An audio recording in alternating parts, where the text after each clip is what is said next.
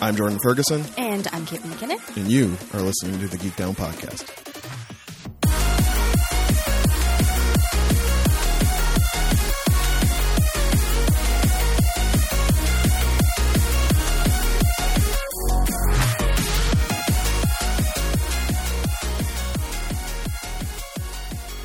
What's up, y'all? Welcome to what will be the shortest episode of the Geek Down podcast ever recorded. Probably. This is the show where two friends sit in front of microphones and try to find out the sweet spots where their fandoms intersect. My name is Jordan Ferguson. My name's Caitlin McKinnon.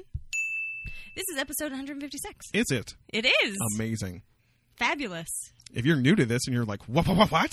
There's 156 of these episodes. I have so much work to do. Yes, you do. You need to find a nook. A nook where you can listen to these podcasts, 156 Take and a yourself bit. to so you are not to be disturbed. You're going to the podcast nook. You're going to fire up soundcloud.com slash geektownpod because that's where the show lives. And you can just peruse all 156 episodes of this show. But if you don't have a nook, Oh, oh. it happens. Oh, God. I don't alarm you. There's some people there's some people living nookless lives out there. Do they have a chair? They must have a chair. They have a chair. okay. I don't know if a chair would qualify as a nook. It's just like a chair. It's not in a corner. It's Oh. not by a window. No, they should just move. There's no there's no sillage involved. Yes, you, you you- should just move your chair. You should move. So you have things to do because you need to move apartments to find one that has a nook. So we understand you don't have the time or the facilities to go through and dig up all of these 156 episodes yourself.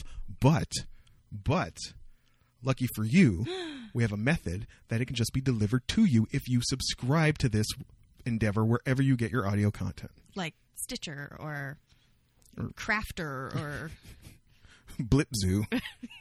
one of those. We're there. Can have that one for free, Silicon Valley, if it's not already. Hop on that domain, blipzoo.net. If you subscribe to this podcast, wherever you get your audio content, then every week while you are out scouring Craigslist, clicking the dialogue box for Nook required, It's very must, important. must have picture, must have Nook. Must have Nook. While you're busy doing all that, you'll just hear on the wind. Oh my God, it's your man, Chauncey Frostilicus the Third, Uh, Geek Down Internet Elf coming to bring you episodes each and every week. riding on his beautiful stallion Philip. oh my god, it's what he loves to do. If you are enamored with the idea of Philip, and why would you not be? He's a unicorn Pegasus. If you would like to learn more about him, we're on pretty much every social. Yeah. Just type us in. Geek Down Pod. Type that Geek Down Pod in. Probably Twitter is your best bet. It's where I spend the most time Yeah. celebrating the latest waifu arrivals on my on my waifu hell collector games. That's something else you could talk to us about. I'm an adult. Uh, no, we're not. No, we're not. um, sometimes if I'm not sleeping, I'm on Facebook, but only occasionally because I'm sleeping a lot. Ugh. But if that's how you roll, go find your girl Katie Mack on Facebook. You can also write us missives or uh, letters of how much you like the show on our Gmail, which is geekdownpod at gmail.com. Yes. Yeah. Also, if you'd like to support the show financially, which thank you to everyone who already does, you can do so on our Patreon, www.patreon.com forward slash geekdownpod, Yep. or you can buy us a coffee. Like we have in our hands. Cheers. Clink. You know who paid for these coffees? Your girl, Number one fan. Kira Wilson. Bah, bah, bah, bah. Woo. Extra air horns for Kira. Kira came through with the hot coffees this weekend. A lot of hot coffees. Too many hot coffees. So many hot coffees. Don't you Kira. have bills? Do you you have to pay for anything in New Zealand? New Zealand, you're not from New Zealand, you're from Australia. I just probably really insulted you. I'm sorry. We'll get to why these things are happening in a minute. but they're gonna happen a lot. especially this episode. Like they happen all episodes, but like especially this And episode. There's especially this one. gonna be giggling. There's gonna be mess ups. We're gonna talk over each other. It's gonna be great. This is why he listens That's to like us, uh, everything right? everything you come here for. Uh yeah, this is Kira, save your money. We love you. Also, But thank you. not for nothing, this is our anniversary with Kira. It is our anniversary with Kira. Ah, Kira. Best fucking thing that ever happened to this show. Seriously, like hearts, lots of hearts. Oh, so exciting. And some of y'all are probably like, why y'all talk about Kira so much? Listen, number one, stop fucking hating. Number two, Kira's amazing. she is amazing. And all she did was send an email. Yeah. All she did was say, "Hey, I love what you guys do." And like made our like next two years. Like, like uh, act- actually best friends. yeah. Um, so don't don't don't be jelly. No. It's so easy to join the best friend tier. You could like have breakfast with the hosts like Travis does. Yeah. you could get all the middle of the night Jordan, Jordan's out not doing his job DMs like Kira does Uh, you- talking about Avengers movies. yeah. Uh, you could even just like send it by sending us an email. Just get basically our love forever. Our love forever. It's that easy. We don't even need to be bought. We We're- can just be like a little bit of attention, and we are like, oh, my god. Thank you so much. I will kill for you. Um, okay, so y'all, here's the thing. And this is why this is why we're loop de doo this week. Um, I worked last night. And this happens often. often. And my plan for the week was, as we I just said a couple minutes ago, it was our anniversary with Kira. How do we know when our anniversary with Kira is? I don't even know it's actually the day, but it's this time of year because I was on my way to meet Caitlin at the Toronto Comic Arts Festival. Mm-hmm. A bunch of stuff was going on, and on my way down there, Caitlin said. Did you check your email? Did you read Kira's email? I'm like, who the fuck is Kira? I don't know who this is. And I read it and almost cried on the 47 on my way to the subway it was that real, yo. And then we had this wonderful day, and it was just awesome. So this weekend is the Toronto Comic Arts Festival again, free comic festival. It's right there in the title. Um, not your superheroes No. per se. No. A little more underground, a little more indie, a lot of manga. Like Seth is there.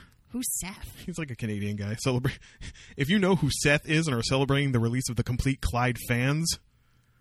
Toronto Comic Arts Festival Is for you. if you've ever bought a Fantagraphics book, the Comic Arts Festival, Toronto Comic Arts Festival, is for you. And the marquee attraction this year was horror manga god Junji Ito.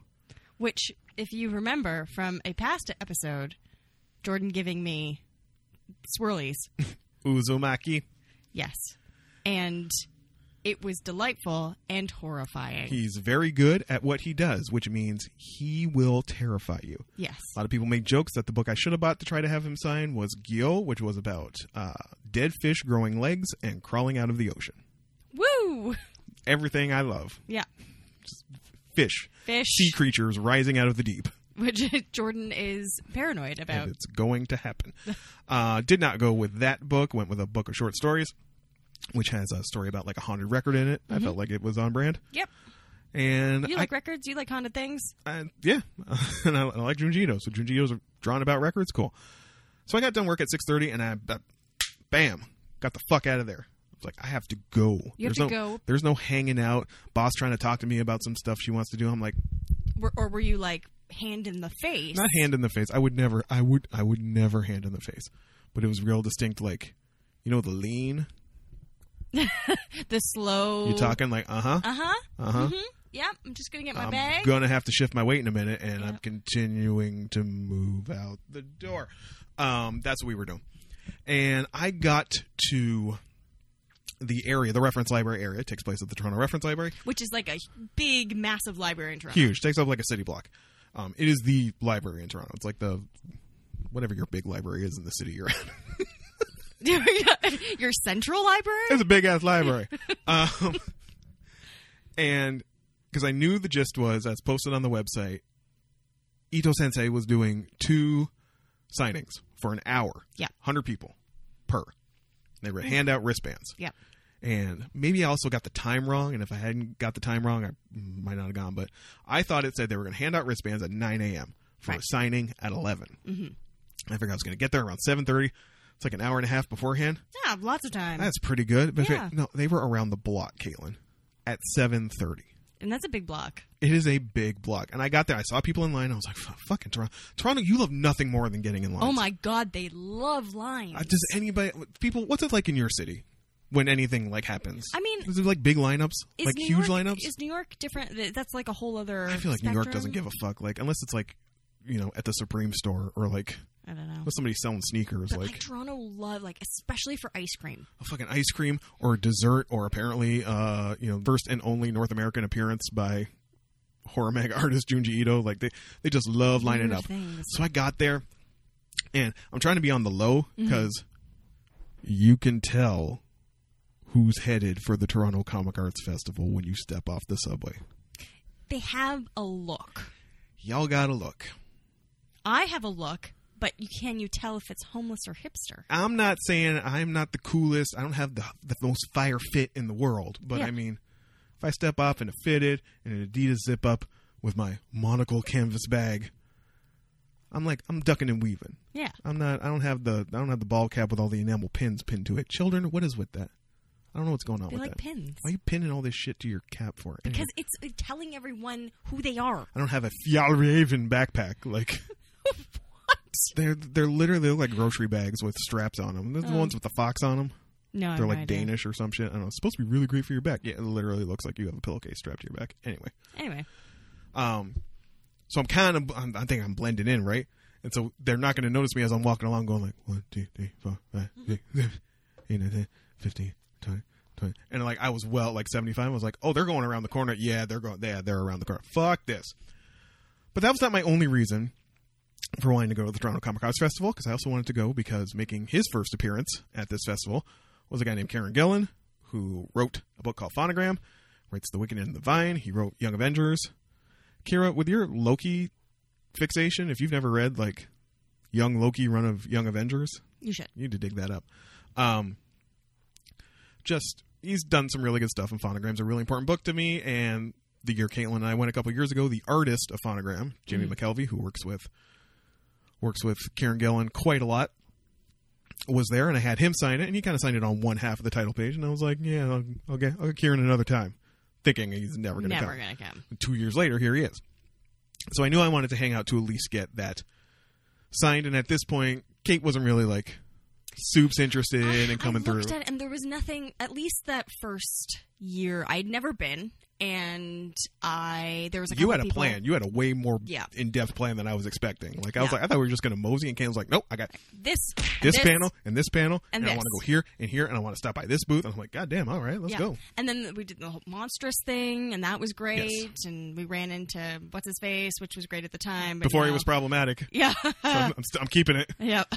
Um, but anyway, uh, so I was like super into it, and I did take a look, and I took a look way back. We were talking about this a couple months ago, I think, and I Yeah, when when Ito first got announced, that's when Yeah. we started paying attention. and but there was no one because I'm not. Well, we know I'm not huge into anything. um, I wasn't like I'm not huge into comic books. There wasn't really much for me. It's always fun to go to these things and sort of have a look around, but I just there was nothing that was like absolutely I wanted to do. I was sort of interested in um, the Flight panel. So Flight is a comic anthology. They're on like number.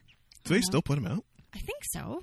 Maybe I'm wrong. Maybe it hasn't been for I quite a few never- ever years. since But Kazu started doing Amulet and like became the next Raina Telgemeier or Jeff Smith. I guess he was Jeff Smith. I, I- guess Raina yeah. came after. they, there's Came a after lot of them, Amulet. though. there are a lot of volumes of Flight. Yeah, So they were doing this panel. They're going to talk about Flight, and I was sort of interested in that, but not enough to be like, let's stay till five thirty. like it started at four, I was going to five thirty. I was like, I'm not doing that to Jordan. it's five thirty now, y'all. Yeah. you can hear what's going on. If we delayed the recording of this podcast any further, Both of us would have been asleep. um. So yeah. So I was like, uh, you know what? Maybe next year. It's not something I have to go to every year. I'm not like this crazy comic book head where I collect everything and Yeah, love all it's- this indie stuff. it's really like a if if they're bringing somebody in who you're never going to see under any other circumstance, and you don't have to line up at four a.m. because that's the word, y'all. Stupid Matt let me know he saw on Twitter that apparently people were in line at four a.m. for Junji Ito wristbands. It's insane. dude, I like you, but I don't like you that much. I don't like you enough to keep the book if I'm not getting it signed. No. Taking that shit back, y'all. Um, so I did want to get this signed by Kieran Gillen. Joint was opening at nine. I was like, fuck it, I'll go get some breakfast. Probably went to McDonald's and uh, got sausage juice on my on my fly fly Adidas zip up. I'm like, that's great. I didn't say That anything. guy with sausage juice dripping down his chest. Um, and you got two hash browns. I did get two hash browns. Y'all, Listen. Listen, I have done. I go out. You go to McDonald's with your friends for breakfast. I got a lot of friends. They get the two hash browns, and I'm like, oh, two hash browns. Two hash browns. That's a lot of hash you browns. fucking cow! They're like, no, two hashes. That's too many hash browns. And then you know what happens? You know what? You know what it is? I go. I eat my one hash brown and then I'm sad. And I you don't wait- have another I hash don't have brown. another hash brown, and I look across the table at my friends. At Pops, just like, "Hmm, hmm, hmm, hmm," or Joyce, like, "Hmm, hmm, hmm." they just smiling, eating their second hash brown. Never again, never again. I got that second hash brown. They make it an option. I went to the kiosk. They make it an option. You know what this is? This is my avocado. what is your avocado? Okay, so I used to get like the quesadillas. best detour ever. I, I used to get like quesadillas or nachos or whatever, and it was always a dollar, a dollar fifty for avocado, for extra avocado, Yeah. or like just tab avocado on the side. Yeah. And I'd never do it, and I'd be like, oh, I can't, like it's already so expensive. And then one day I was like, it's a fucking dollar fifty, and it would make my life so much better. I love it when you shake yourself out of your just impoverished mind state. Like, I'm like, it's. I am getting the avocado. Do I occasionally feel guilty? Sure, but not when I'm eating it and it's in my maw. I'm like, this is the best decision I've made in my adult life, "Oh, especially when I'm having quesadillas, which I shouldn't have anyways because of all the cheese. I'm Yeah. like, this is a great decision that I will regret later. what could possibly go wrong? Yeah. Anyways, there you go. Um, and then Avocado detour. not like it's a steep, not like any of the staircases are a steep climb at the Toronto Reference Library. But there are a lot. But of if you have to them. go up three of them to where the one guy you want to talk to is, Yeah, and yes, there is an elevator, but there is no getting on the elevator. there are two elevators in the Toronto Reference Library, and on the best of Saturdays, Yeah. it's like a fifteen minute wait to get on. I Them. once made someone get out of the elevator so someone in a wheelchair could go up the elevator. I was like, "You have legs and you can walk, and I can tell you can walk fine, or you need to wait because this lady's been waiting In for a while." this scenario, this is not for you. yeah, um, and it's really like one of those like then it's like figuring out a logic puzzle where you have to like you know you got a chicken a wolf and a and a bear and you got to get all of them across the, the lake but if you take one you only take one at a time if but you, if you leave take them one on the shore, they're going to they'll eat each other. that's what getting an elevator at the Toronto Reference Library is Yeah. like because it's like oh get on this elevator and then it goes down and then it comes up and it stops on the main floor again and then 900 more people get in and then stops on every floor on the way up and goes back down again like I just want to go to the top floor um so I took the stairs is what I'm saying and I am a husky gentleman full of at this point sausage and two hash browns so You, you monster, you I- cow. I got to got to the top of them stairs like I'll just take a minute. Fatty McGee, did you take the stairs again? but I like the stairs. Um and then I caught my breath and went and uh went and said said my thing. I would have thought it was you know would have been somewhat more noteworthy when he opened it to see that the guy sitting next to him had signed it two years previous. He dated it. It said 2017. He even made a crack. He's like, "All right, I'm out in front of you again." um, but it was cool. Like I care a lot about Phonogram, and it was a book they didn't have to finish. They had already moved on, kind of Right. onto other things. And the fact that they did finish it and ponied up the money to put out this gorgeous hardcover, which must be like must have sold through the first printing. They did not have it on display Oh. at their table, just Wicked and the Divine and uh, the paperbacks. And I think they have a new book that they've already started on, or Gillen does anyway. Um, got to say what I wanted to say, and then I ducked the fuck out Yep, and came home he was done. because here's why it's going to be a short episode. Caitlin and I have been hanging out today for about five hours already Yeah, because it was like, well, Kate's not coming through for decaf. TCAF, and I was like, well, I feel bad, you know, blah blah blah. I was like, yo, girl, you want to go get some noodles? And we have been trying to go for noodles forever. I've First been- time they sold out a broth. That's Who true. Sells out a broth. That is true. The first time I ever tried to go was with you. yeah. For my first, one of my first, The broth was first Ryu's award-winning. experience to be with you in the Tokyo Yokohama Ramen Museum.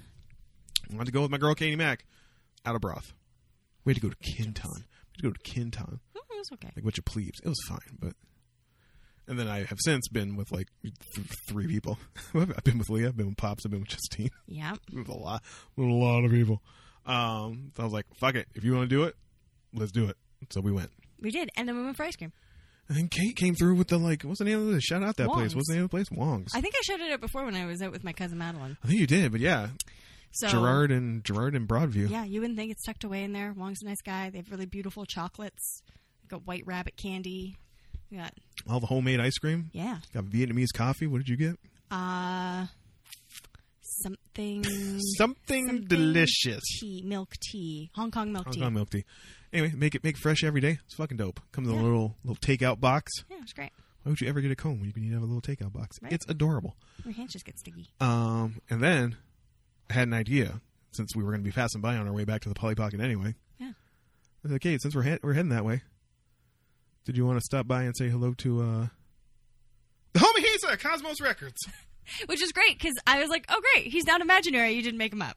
I did not make him up. You just- he's you a did- he's a real person. You didn't make him up to just go to Cosmos Records all the time. Be like, I'm just gonna go visit the Mm-hmm. homie You know, Isa. this is the homie Hisa. He's a real person. I swear to God. yes, yes, yes, Yes, yes, yes. yes, yes.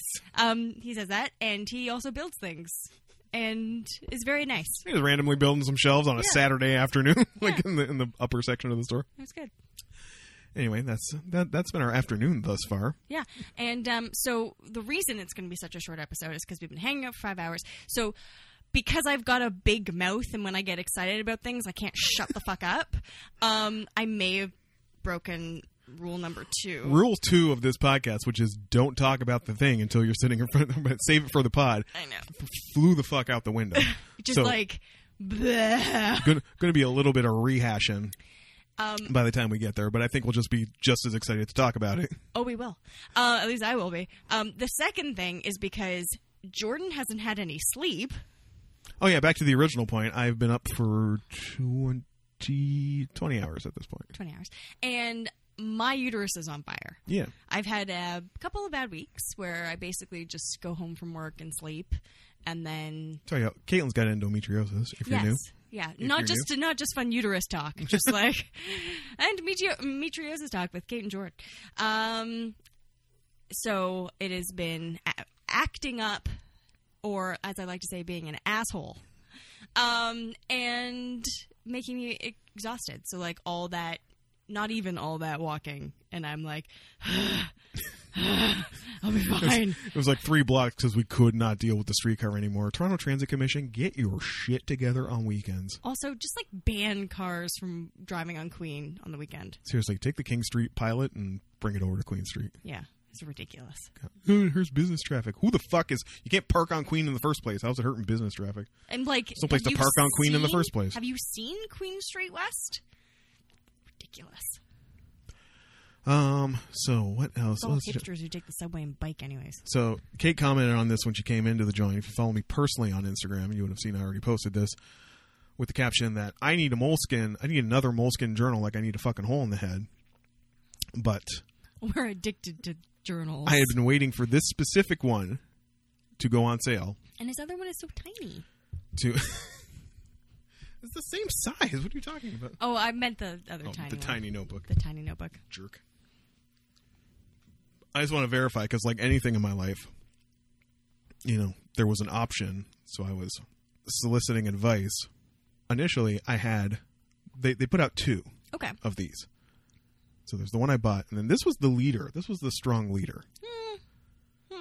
It's that one color though. It's that green. Ah, I don't like it. Came down to the came down to I like the design of this one more. Yeah. I like the color scheme on this one more. Yeah. Anyway, what I like the design of? These are Astro Boy moleskins. Totally great buy. and I'd been waiting for them. Like moleskins ain't cheap, y'all. I don't know if you're familiar with this. They're Oh God, so expensive. What did they make them out of? Baby moles? like I don't understand. it's actual moleskins. And so, like, and, and like, they're kind of jumping the shark at this point. I feel like if you're if you're serious about if you're serious about your notebooks, number one, I don't want to be your friend. Number two,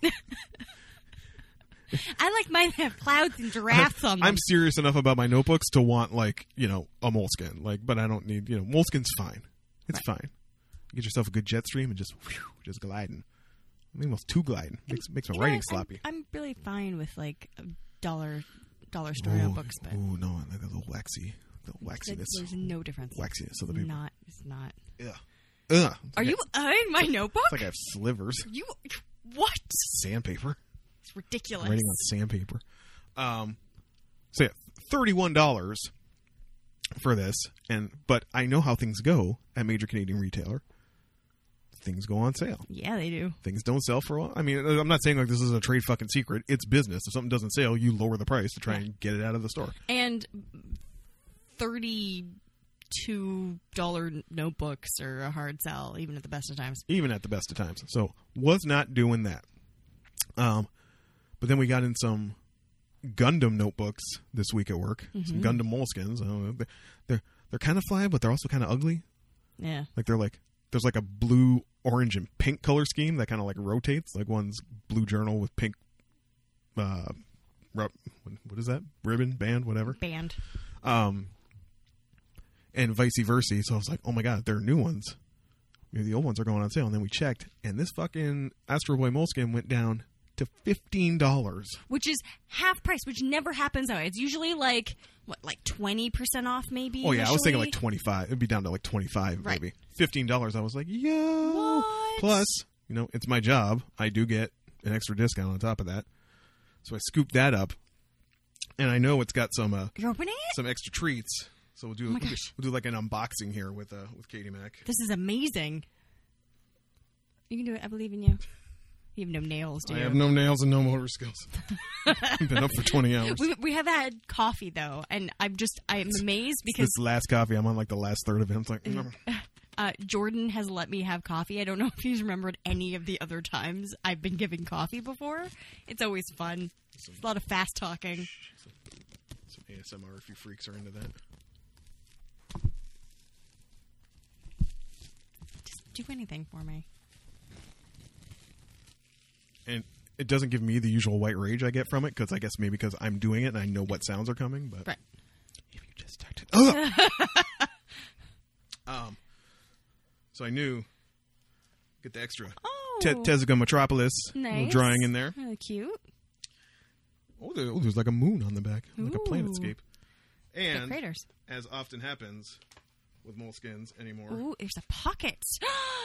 Stickers. Stickers. Oh my god. Little Astro Boy stickers.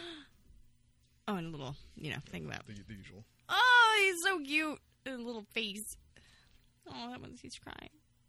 Oh, Oh, s- he's sad. He's sad. sad, Astro sad Boy. Astro Boy. That's cool. Sorry, tits one atom. Sure. Um, I think that's all the fun. so yeah, That's cute. Uh, draw your attention to how much my current moleskin is filled. Not much. So that was my splurge of the week, and apparently there's going to be more splurges because Caitlin's just letting me spend all my money right I now. have no control over this. I'm just saying.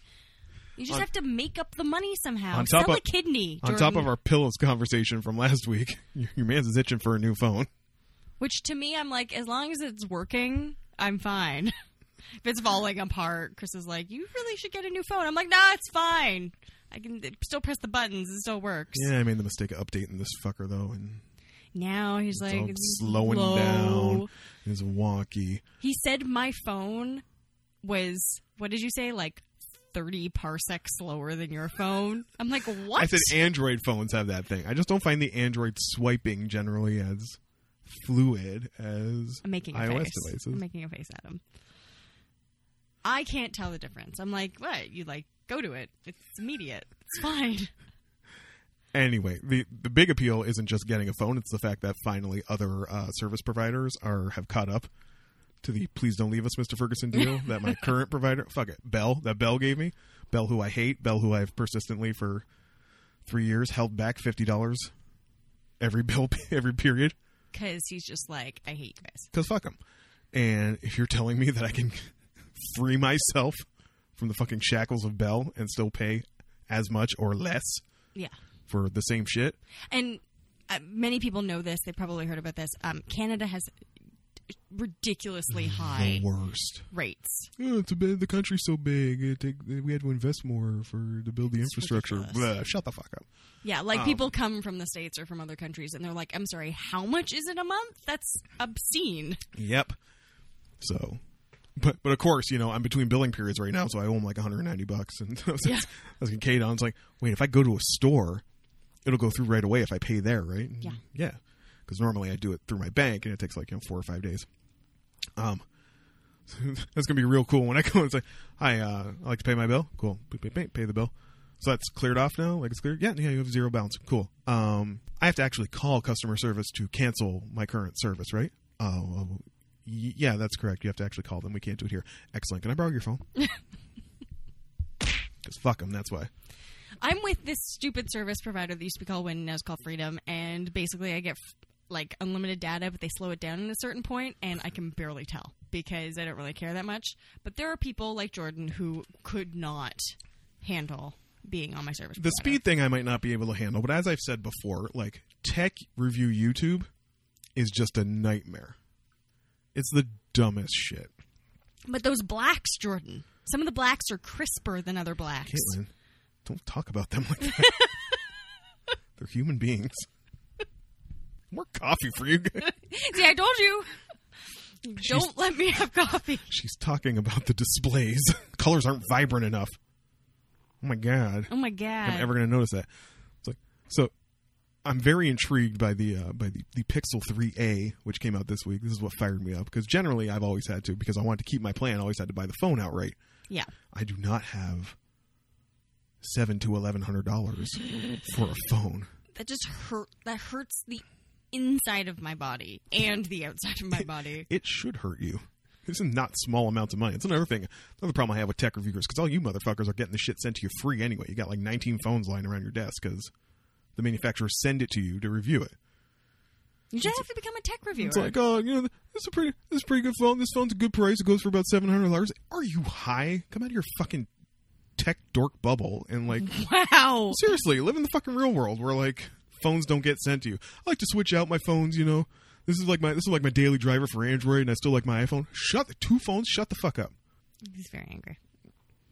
Like unless your work has given you one, that's the only reason you should have two phones. I agree. Or you like sell copious amounts of cocaine. Or that and you need a burner phone. otherwise you got one phone um so yeah this pixel this cheaper pixel which i guess i don't know google was like hey the expensive pixel ain't selling as well as we hoped let's try to figure out a way to make this cheaper um it's like 550 bucks for like what is considered by everybody apparently to be the best camera on the market right now and i don't really take a lot of photos probably because the camera on my fucking iphone's got dust under the cover and there's fucking sunspots on every on every photo I take. You want to know why Soulful Sunday looks so shitty, y'all? why it always looks so grainy? That's why. Oh, it's not like just like a filter. No, it's not. I have to use a filter to try to get some of the grain out of it. Anyway, um, I don't take pictures because I don't like my face. my face is giant. you take pictures of flowers though. It's true. So obviously, I will not spend, you know, five dollars without doing my due diligence. Let alone five hundred and fifty dollars. Yeah, no. So I have watched damn near every video that's been released about the Pixel 3a. Some of the criticisms. Well, this one, the Pixel 3a is shipped with the Snapdragon 655 processor, so I mean that's clearly mid-range. You're going to notice it's slightly slower in the opening apps than the than the pi- the regular Pixel. Also, they opted for four gigs of RAM, which is really that's disappointing. I was like, oh my, oh my god, Caitlin, four gigs of RAM? Can I handle four gigs of RAM? Am I going to be disappointed? What does my current phone have? Oh, two, oh, two gigs. My current phone has two gigs Right. of RAM. But they're so used to having so many phones that are better than that phone. like it, it's the realization that like it do, it doesn't fucking matter. We're three years down the cycle now since I've had a like current gen device. Whatever I get is going to be fine. So why am I even watching these fucking reviews? Watching these dudes like Because you have poor brain like I do. that's what I was going to say. Poor brain. Oh fuck, I meant to say this at the top. It doesn't matter if I haven't slept yet, Caitlin, yeah. because sleep is for poor people. Oh, is that so? That's what Steve Harvey said. oh. Steve Harvey said that this week. He had Oh. he had one of his like like I'm you know, giving a sermon to the audience. Right. You know, when the cameras are off or whatever. Here's, Right. here's a little just for you, hot Steve take. He's really just yelling at them. It's like, motherfucker, I took the day off work for this. Like, um, and his one today was like how sleep is for poor people. You can't wake up at 8 a.m. in Los Angeles.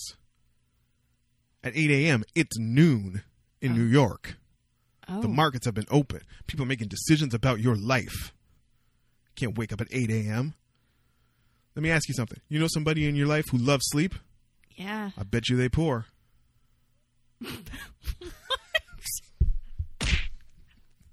That logic is not logical. I heard that and I was like, What? is this why I'm poor? Because you lo- I love sleep. you don't get enough sleep. I know, and I'm and I'm still poor, Steve Harvey. Jeez. I get five hours of sleep a day, and I'm still fucking poor. I don't want to sleep as much as I'm sleeping, but if I don't, I'll literally fall asleep at work. Then my ass will get fired. Next time you wonder why you're poor, it's Probably because you sleep. Right. Something else to blame my uterus on. Poor because of you, u- uterus. Stupid uterus. Um. So there was some news-ish items out Kind there of. in the world, kind A of. little bit. Let's talk about this for a moment. Y'all wonder why I'm so rough. Are you FF? Just on, like the outsiders. on the mouse. Um, and I realized something. Hmm. Uh, and I'm going to mention it after you talk about this. She's just ignoring when we're just so spun at this point. She's acting like I don't even say words anymore. What? Did you say words? just jumping in. Sorry, what was that? Um, after you talk about this, you have to remind Yeah. me because Okay. I did come to a realization Okay. about about Marvel movies and you. Oh, Yeah. can't wait for this. Yeah. Welcome to Jordan Kate's Hot Take House, House of Hot Takes. Um, so th- this this hit a while back, um, and it, it was a two page document. And talk specifically about the second page of the document. It's probably the more depressing one.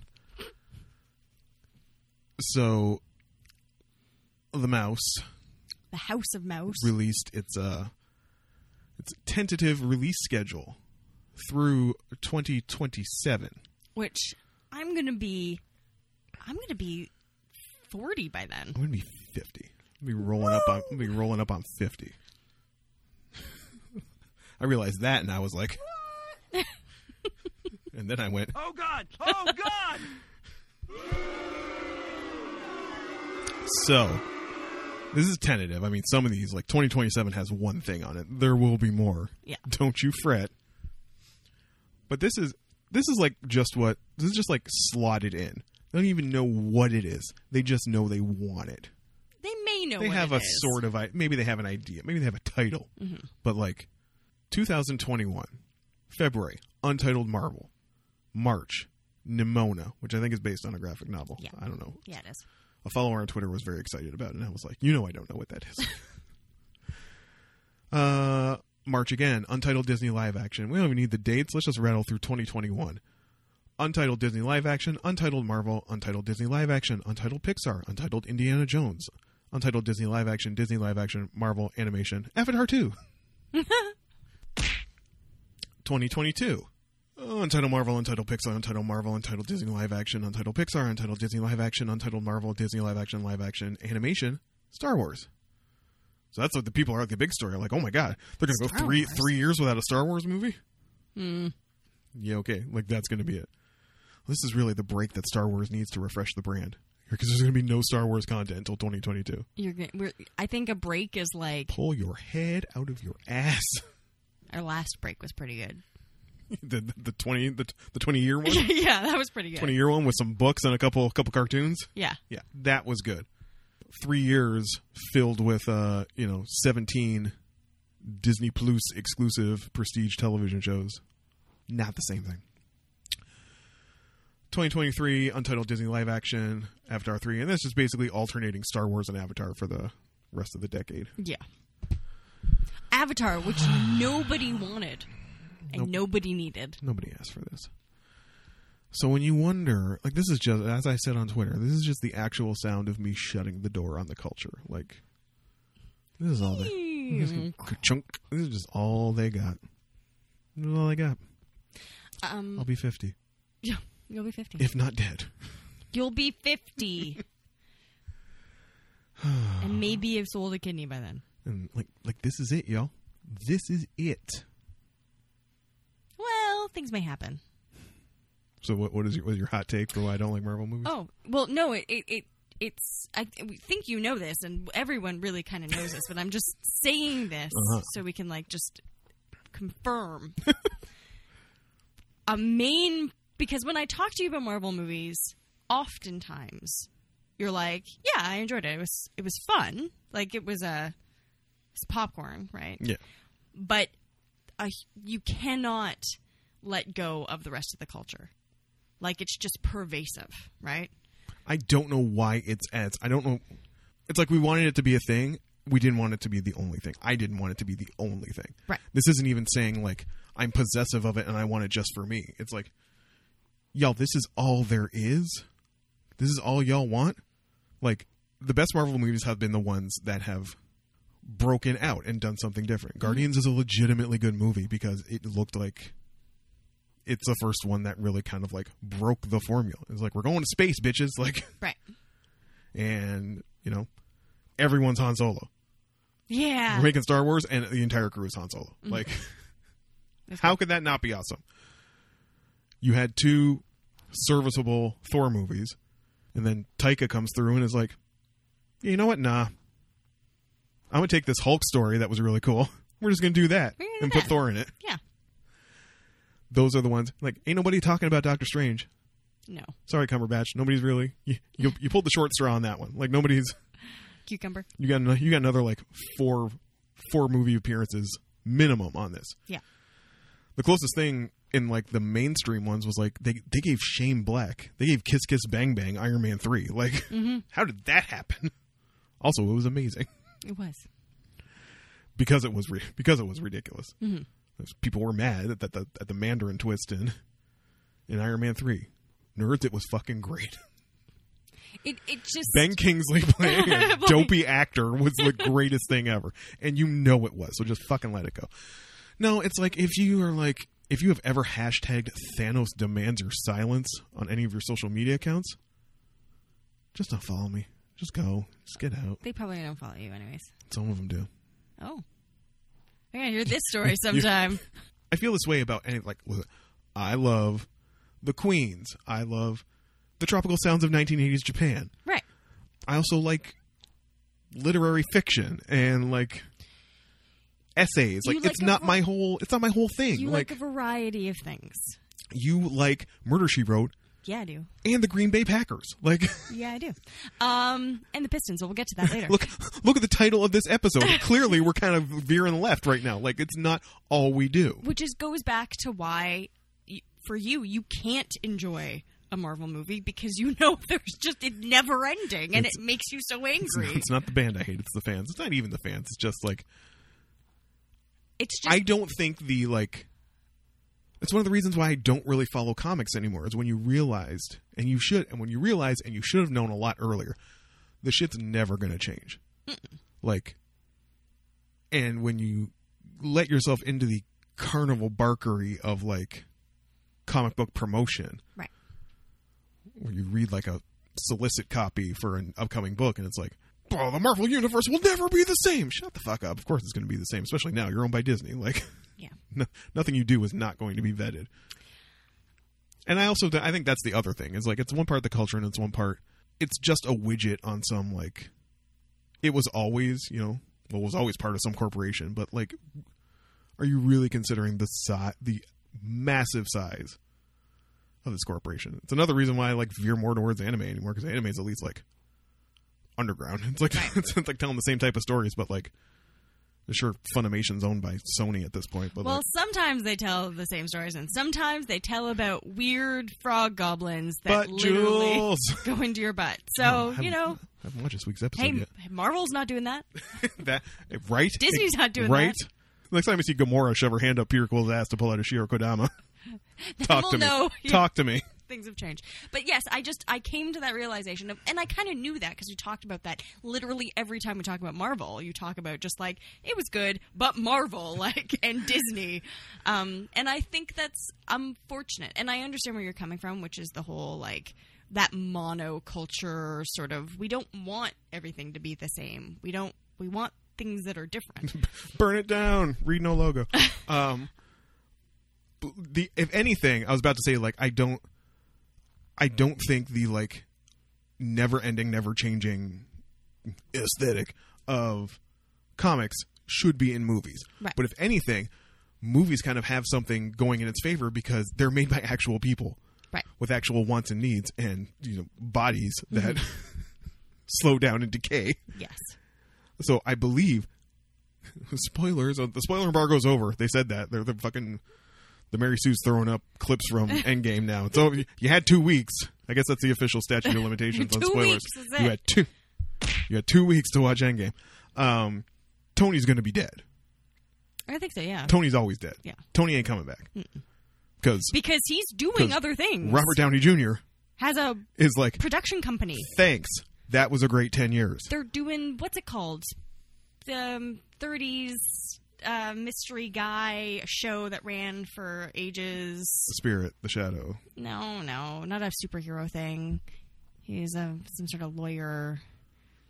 Perry, oh, Perry Mason. Perry Mason. God, he's doing Perry Mason. Good lord. Well, no, Um, his production company is doing Perry Mason. Robert Downey Jr. can't be in Perry Mason because Robert Downey Jr. is going to be in. Yes, you hear it here, folks. He's going to be in the third Sherlock movie. I'm so excited. That, that that's your version of Sherlock. Take take that over. It's ridiculous. Over cucumber? Of course, because cucumber Sherlock is terrible, and they're terrible to women on the Whoa, show. Whoa, well, I haven't watched him in a while, so I can't. And Like she was a spy. She got to be a spy. That was the dumbest season. Um, and Robert Downey Jr. uh, Sherlock is just absurd and delightfully absurd. It's kind of like the mummy. Like it's just like this delightful absur- absurdity that I enjoy, and like violence and explosions. That's not Sherlock Holmes, but who cares? think It's it was- just fun. Twenty years for the Mummy recently. The Mummy had an anniversary recently. Oh, like a yeah, yeah, I nota- think notable about- anniversary. Twenty years. But anyway, yes. If Tony Stark dies in the comics, you're like, yeah, okay, Yeah. he'll be back. Everybody fucking comes back in the comics. But Robert Downey Jr. as Tony Stark is not coming back. Maybe we'll have you know, maybe they'll fucking hire, I don't know, fucking Timothy Chalamet to be like young Tony Stark. Right. like when Bendis fucking brought back the original '60s X-Men to try and forward in time to keep Jean Grey on the team, but not actually resurrect Jean Grey through the fucking Phoenix Force or some shit Yeah. because that's so played out. Bleh. Um, I think Dead'll stay dead in the movies, which is something they have. You Going know, for it. going for them. I watched the trailer to Homecoming. We all watched the trailer to Home or Far From Home. Yeah. We all watched the trailer from Far From Home, and like, you know, well now it makes sense why Happy plays such a A role. large role yeah. because you know there's m- there's mourning there Yeah. um and i think it will be i think that will actually have you know impact and resonance in a way that the comics you know never do wolverine died like fucking three 5,000 years ago whatever times. and they they wiggled their way around it for a while they brought old man logan back into the current day like you know they smashed all the multiverses together Mm-hmm. um or consolidated all the multiverses to get you know alternate reality versions of logan but not the real logan well, now the real logan's back like Yeah. the quote quote unquote real logan that shit happens all the times and all the time. It never it never ends in comics. I think it will end with the movies, which gives it a little bit of an edge. But as you know, then you read that s- production slate. It's like doesn't really end though, does it? They're making a fucking Eternals movie. Like yes. deep digging. And Eternals means forever. People just saw Eternals project. They thought it was like for the yeah. They, they thought it was for the Jack Kirby characters. No, it's just like the philosophy of, of, of Marvel Disney. yeah, that's it. Uh, yeah. You got anything else, kiddo? Um, no, that's about it. I mean, I do have some updates. Oh right, updates. I guess Yeah. we did. There might have been some watching. Let me think on it. Speak. Um, I've been watching a lot of YouTube videos Amazing. of food, which is bad because every time I watch about food, I have to eat food Yeah. and not when I'm hungry, just when I'm snaggy. Why do you think I have two bags of rice chips over there? And I can't stay awake for something longer than like 10 minutes. so, like, I watch one video on the bus home, and then by the time I get home, I, I have to pass out. Um, and then I wake up and I want snacks because the last thing I watched was, you know, someone. So, there's this person named Emmy Made It in Japan. She does all kinds of videos, but one of the ones she does are these MRE videos, which are uh, meals um, ready. Oh, man. They're the they're the army meals. meals, MRE, meals ready. I can't remember the third word. Um. Anyways, she does these. That's a real niche activity and a real niche demo that you are apparently in. well, a bunch of people do these MRE videos where they unbox them and they eat them and Where they are they do getting like a, them from? apparently it's very difficult so people will like send them to her she's done a ton of them but i love them because everything is in a package it's like my goal in life just to someone give me packaged food forever i want the packages to be biodegradable though and possibly be able to be eaten um like made out of seaweed or shrimp casings or something that they're doing these days um but i this is like food, which I love, and tiny snacks and things in packages. It's just it's like a multi Venn diagram. Ticking all our boxes. Yeah. Um, and then I also been watching so because those um, uh, English uh, life in Victorian England video food videos. I mentioned that one time. Right. Um, they only make them maybe once a month, maybe less than that. Because I can't get enough of that kind of stuff. There was this uh, man, the um, YouTube site is called Townsend's. They they own a store somewhere, uh, probably in New England, but he makes 18th century cooking, and yes, I just yes about everything Yes, about everything. there he uses like old timey methods. He wears an old timey outfit to make these foods. He has like an old timey kitchen. It's amazing, and I love everything about it. He's okay. I just love like him describing like weird gravies and how they used to make cookies, and it just it makes me so happy. But then I get snacky. That's a problem. So if you have any cooking videos you'd like to share, please do so on Facebook or Twitter. So Jordan can send them to me because I won't check And I don't think I have watched anything. anything Just tech reviews of you- of of phones. YouTube tech reviews of the Google Pixel 3a. yeah. Well, you know what? It doesn't have a waterproof rating, Caitlin.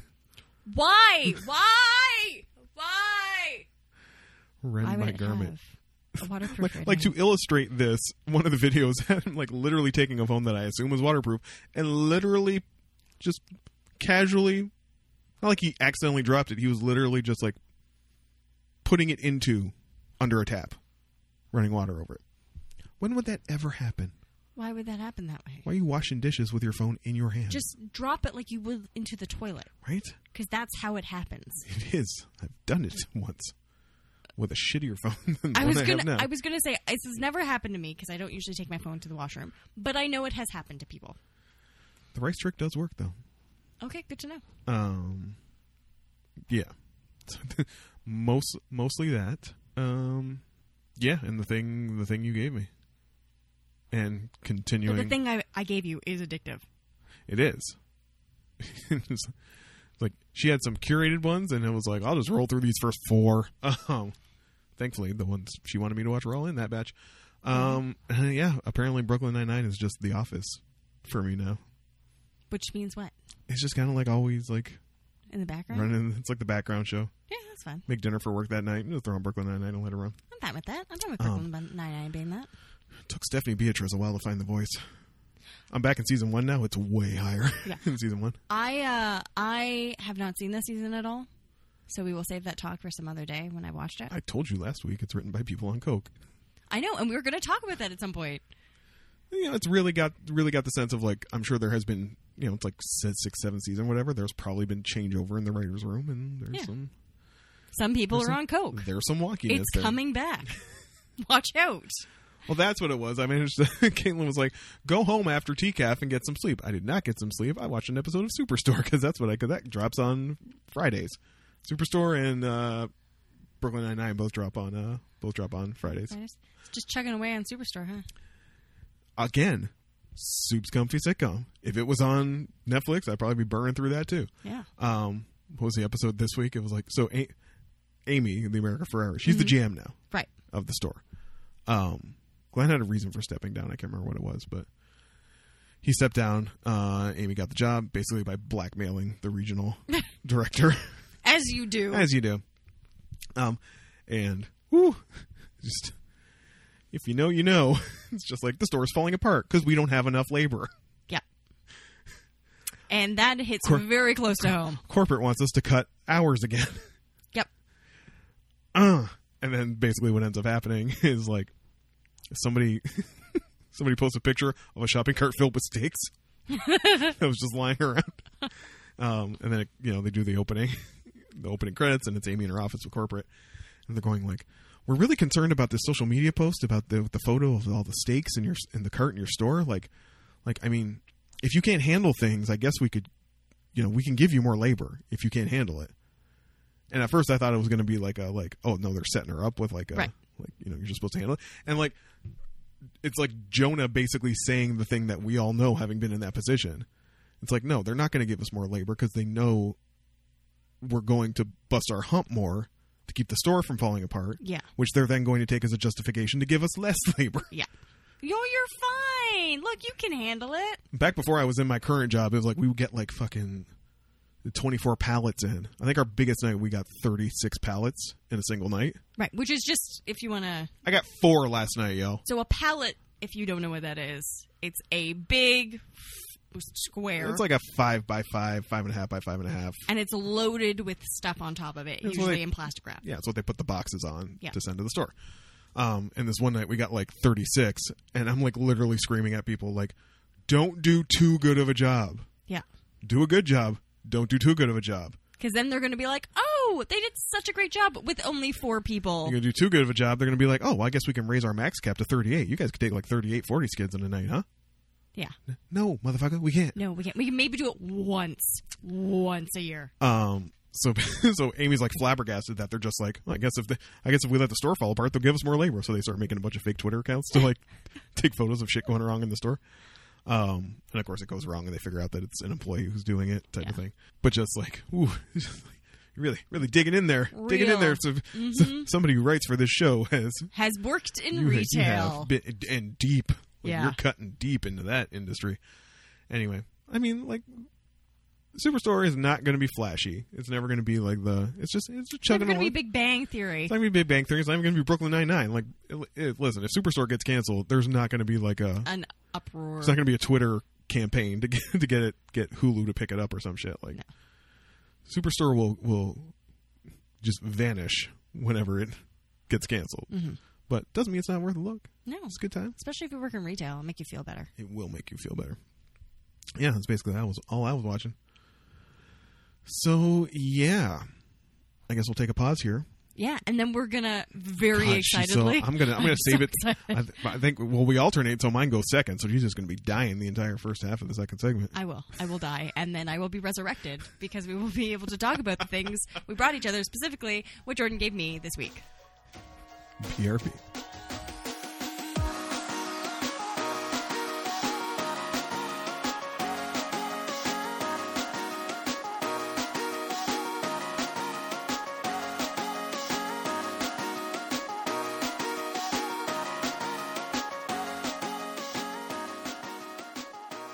Hi everyone, and welcome back to the show. This is the part of the show where we talk about the things we brought each other. Before we do so, though, and even before rules, we need to talk about how we're changing the name of the show. Heard today on the streets of Toronto. So the thing no prep preamble. Okay. Caitlin McKinnon and Jordan Ferguson have been friends for a while now. Mm-hmm. But like not just friends. No. Like to a certain extent, we share a brain. Yeah. and um, many people in my life have been like, "You and Kate like never." I'm like, "No, ugh, no, stop it." But I understand why, because sometimes like it's just the- the chemistry just pops. I don't know what it We is. just pop. We just have- poppin'. Just happen with some people to the fact that like we can be walking down the street, a busy Toronto street on a Saturday, and I will hear. Maybe it's because we both love that vine of they were roommates, so it's like we're constantly listening. They were roommates. roommates. So we're constantly like listening for like eavesdropping for overheard conversation. Yeah. And we will always zero in on the same thing. Always. So I if I see something, if I hear something, I don't even ask, Hey, did you hear what that woman said? I just acknowledge it and she already knows, or she's already laughing or acknowledging it at the same time. Yeah. So this is one of those like like case in point, when we were getting our coffees before we came here. There's a gentleman who apparently wasn't buying anything, just using the bathroom. And I don't know what he had going on in his grill. So so I look and I see this man and I think, "Huh?" And as I'm turning to Jordan to make the face of "Huh," Jordan's already going, "Yeah, no, I see it." Yeah, no, I didn't Yeah. know if that's what I saw, but yeah, no, Yeah, that, no, no, that's, that's that's- happening. That's, that's it. happening. Which was that the man had a flashing grill.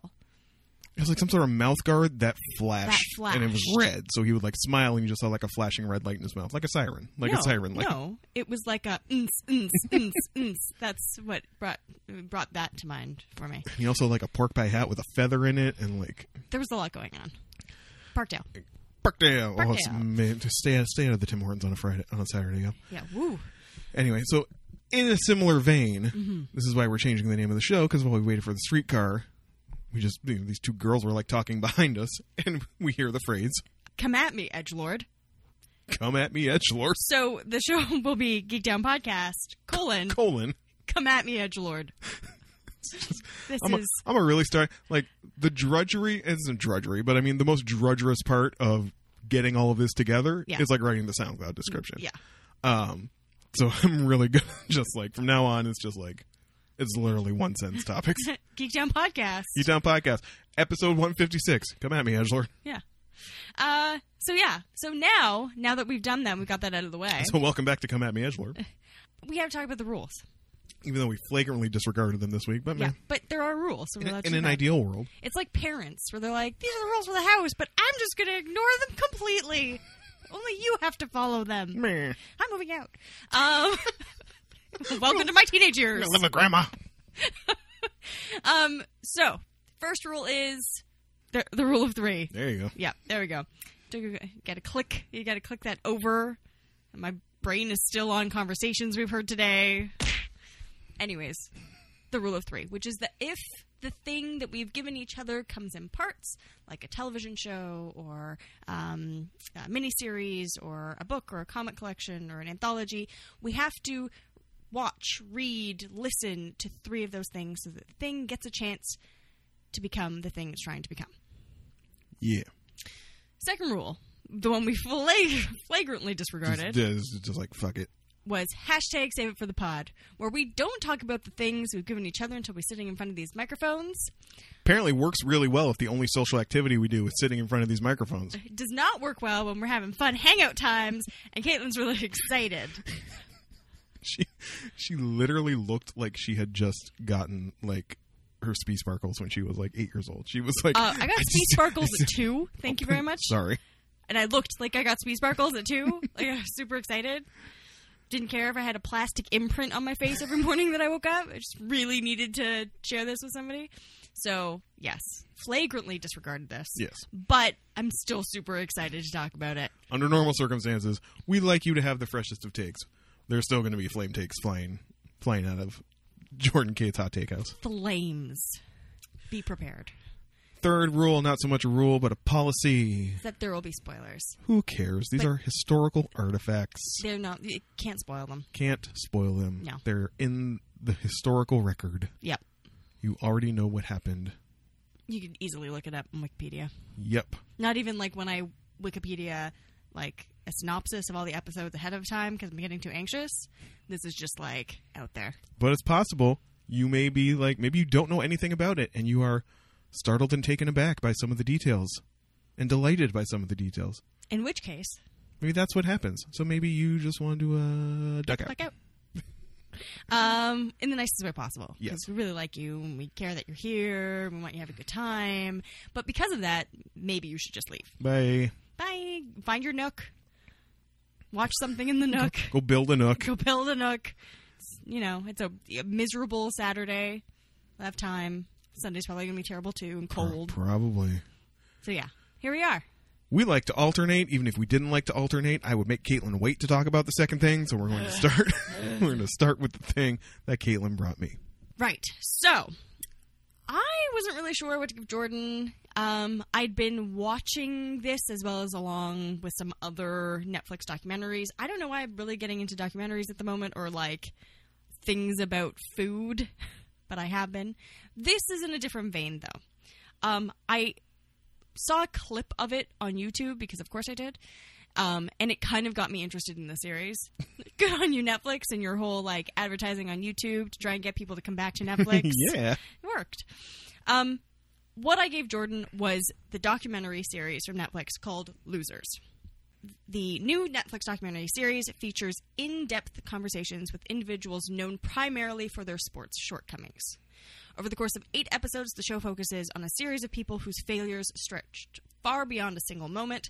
Whether they were pillared by a particular community or made global headlines for a series of mistakes, these people carry the label of the title of the show.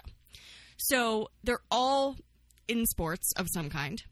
Um, the three I wanted Jordan to focus on was the figure skating one, the curling one, and the boxing one.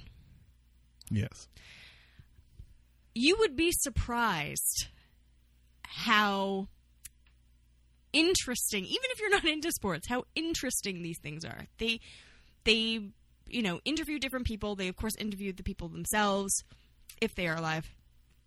And it's a fascinating look at what we think of as winning and losing.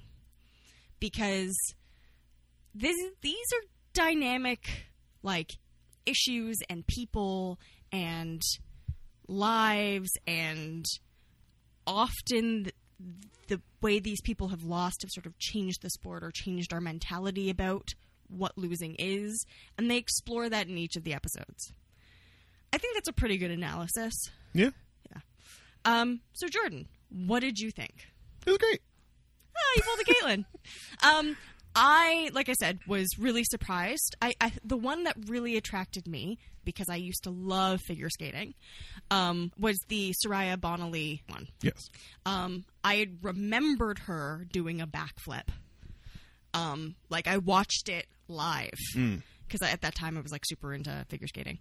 Um, and so I watched like a clip on YouTube where they talk about that, and it totally was like, oh, I want to see the rest of this. So I ended up watching that, and then I was like, oh, what else would be interesting? And I was like, curling. That's super Canadian. There's ice involved in that one. Curling one was literally melted my brain. fucking wild, y'all. Uh, I, I work with someone named Haley who's wonderful, and she curls. And I like busted in that day and was like, "Haley, talk to me about curling." Um, so that was really cool. And then even the boxing one, like I found something I don't really even care about boxing, and I found something really interesting and inspiring about that story and that world. So, Jordan, you watched those three, and you said you watched uh, another one as well. Well, yeah, I just kind of dug into them before you had told me which ones you wanted me to watch. Mm-hmm. I figured I'd hit at least some of them. I ended up hitting all of them because I watched the first four. And the second episode is about uh, the Torquay United football club Yes, that one was also amazing. in the uh, in the years when I guess this is still the way it works. It does a nice job of explaining the uh, different uh, leagues yes, in English football. yeah, which is can be very complicated. And I mean, there's like Premier Championship, you know, whatever. And then there's like the bottom rung Yeah. league. Um, Torquay always plays in the bottom rung, and you can Always. get kicked out of like the whole shebang. yeah. And I guess you lose your football club. Like, yeah. If you're terrible enough and you don't have any money, you're out. um, and you don't earn enough points. Yeah. you know, because it's point ranking. A win gets a win gets you two, a draw gets you one, and a loss gets you nothing. Yeah. I think that's how it works. And in this season, they brought in a new coach, some drafted some interesting players. yeah. Um, and this is also like pre like Euro, like you know Spaniards were not coming through to uh, No. play on English teams. It was No. like you know lads at the pub yeah. who were who were kind of good at football. Um, and if you like, yeah, if you lost the whole shebang, you could get kicked out. And Torquay United was one of the three teams that could have like fallen out completely in this one season. Mm-hmm. And I, did it turned out they had to at least tie. I think is what it ultimately came to. They had to at least tie this game, and it was not going well. And you have a crowd full of drunk and angry Brits on the verge of losing their football club. Which I Yes. mean, it's also bearing in mind it's a real like Friday Night Light situation where like eh, football is all you have in Torquay. Yeah, it's in the middle of nowhere. Not a lot going on. And like Caitlin said, they had no money, so they're telling about tor- stories about they had this like one bus, and the yeah. guys are too fucking tall to like. They'll have to squish in the bus. They got their We're- legs hanging out the window, like. and like part of the stadium is like collapsed. Um, so, given things might not go well, they have the police there, Yeah. including Police dog. police dogs. Just in case things get a little rowdy. Anyway, long story short, the ball rolls over next to uh, one of these uh, policemen and his dog, and the player, like, with no real, uh, you know, it it was like a tense moment of the game, and he just runs towards where the ball is. Yeah. This dog turns around and just sees somebody running at his partner. And the dog fucking bites the soccer player in the leg, like mouths down, Like puts a giant gash in The his captain, leg. like the best soccer yeah, player the- on their their team. best scorer. Um, I don't even and like I don't even know how they dressed his wound, but like he ended up. No, he didn't score. The guy who looks like he plays in the Buzzcocks. Yeah, yes.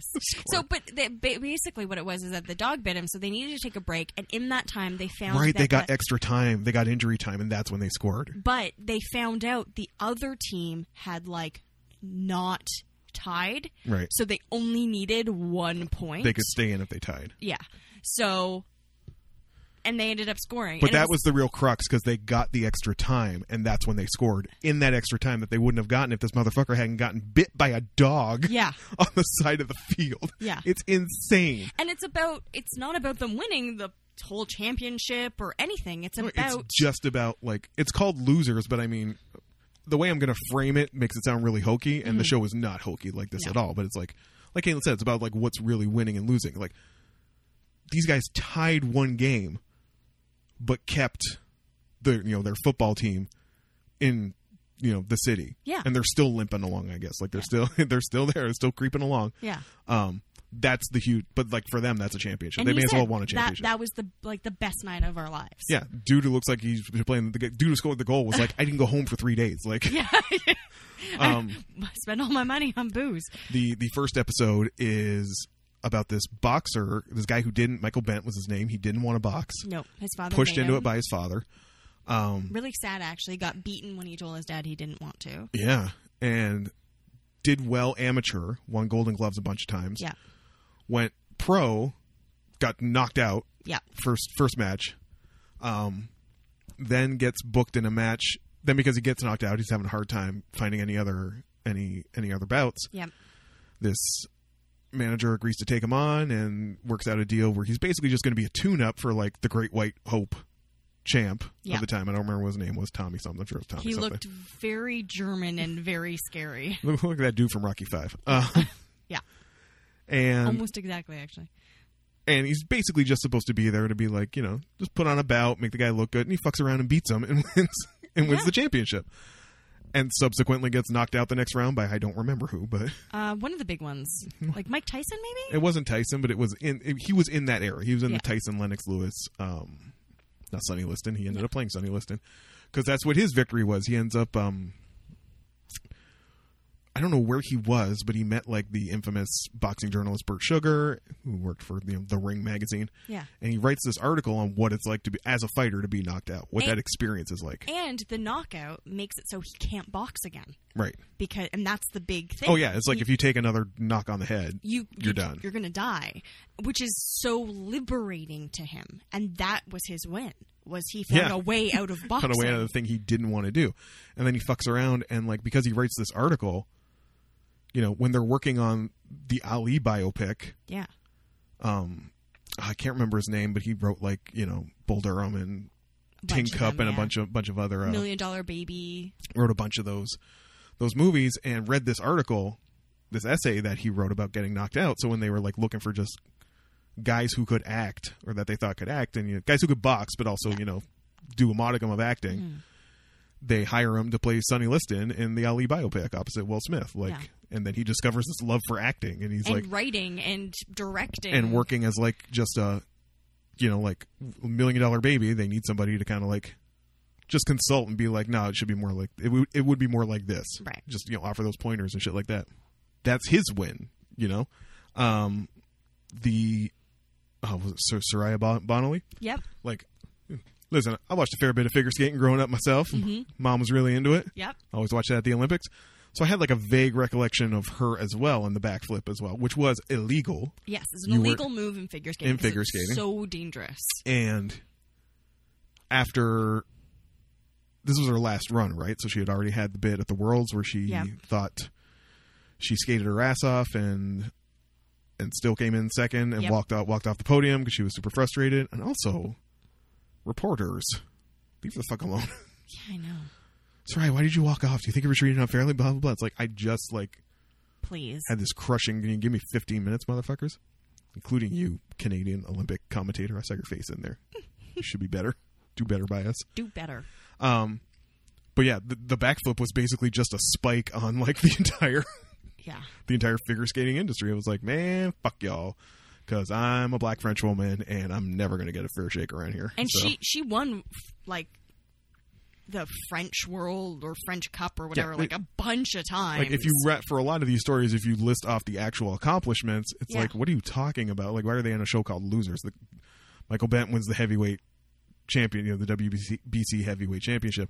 Sorry, Bonnelly wins the French nationals a bunch of times. Yeah, you know, sec- that's it. sec- the second national. There we go. second uh, silver medal in the worlds. Like Yeah. you know, these are not small accomplishments. No, but- but, it's about what is really winning and what is really losing. For um, Bonnelly, once she went pro, she had all this freedom to Yeah. do as many fucking black backflips as she wanted. She could do cartwheels, which she does, which is amazing, and she just had this freedom to have expression and and skate the way she wanted, which is a much more powerful type of skating. because they mentioned this early on. Like she started as a gym, like a tumbling gymnast, right? Yeah. And they mentioned that I think it's like Scott Hamilton because it's about figure skating. Scott Hamilton going to be in there. Yeah. Um, talking about like in tumbling gymnastics, before you do a run, you pause and you size it up. Yeah. So that's what she would do. She would do her little like flowy arm movements, whatever. But Yeah. when it's time for a jump or a combination, she would basically stop in place, like arms at her sides, and then hit these amazing like you know triple doubles and Yeah. quads and shit And get penalized for it. because she didn't Do it all fi- flowy. figure skating is a weird ass, you know. Yeah. It's- it's- there's no there's technical and then there's like interpretive, right? Like Yeah. there's like the actual did you hit the jump and then there's if the judges just feel that you were like "Nah, did you- were you flowy enough? Yeah. And she was never flowy enough, but then she got flowier. She kind of got around that, skated her ass off and still came in second. Um Yeah. so that's where she was like and Fuck can all we- this. And as she even says in it, she wasn't an ice princess. nope. She wasn't white, blonde haired, blue eyed. She wasn't the idea of what they thought an ice princess should be. Mm-hmm. Um, she was more badass. And like Kate She was said, like Fire Queen. like Kate said, the curling one is fucking Crazy. because it's like it's like a two parter. Like yeah.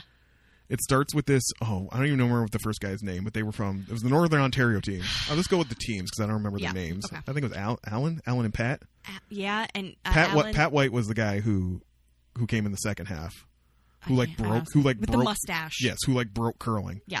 Um, and but we'll just call the first name well, it's Iceman. who would always be super serious. Yes. But he was from Northern Ontario. Rocked curling. Was very good at it. Very good at it, and lost a few a few go rounds. Yep.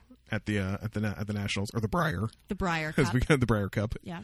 um, lost a few and then dominated a few times Mm-hmm. and then that's right he met they faced alberta in the finals with this pat white guy Yep. skipping he was the skip He was a skip skipper. um, and he thought i had it locked up and allen hits this like Crazy insane shot. shot. and just like clears the lane it's like it's, lit- it's the curling equivalent of just he just Yeah. he just dropped everything.